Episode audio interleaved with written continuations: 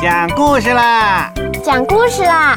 讲故事啦！讲故事啦！嘘，咿呀故事乐园，宝宝的故事小乐园。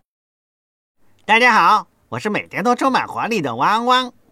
今天汪汪来给大家讲故事喽，一起来听吧。如果地球被我们吃掉了，文阿兰塞尔，图西尔维亚。伯南尼，译武娟，河北教育出版社。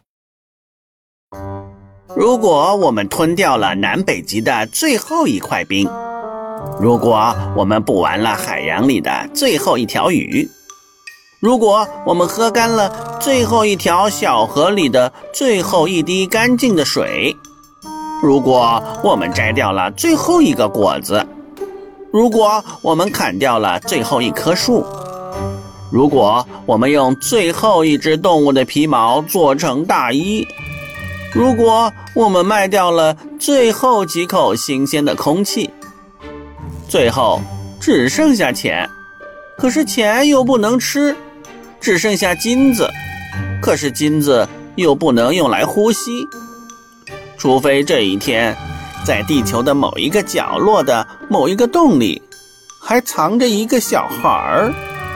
最后一个小孩怀里抱着数不清的小鸟，口袋里装满了生命的种子。故事讲完了。如果地球被我们吃掉会怎么样呢？我必须要好好的保护地球。小朋友们，你们知道保护地球有哪些方法吗？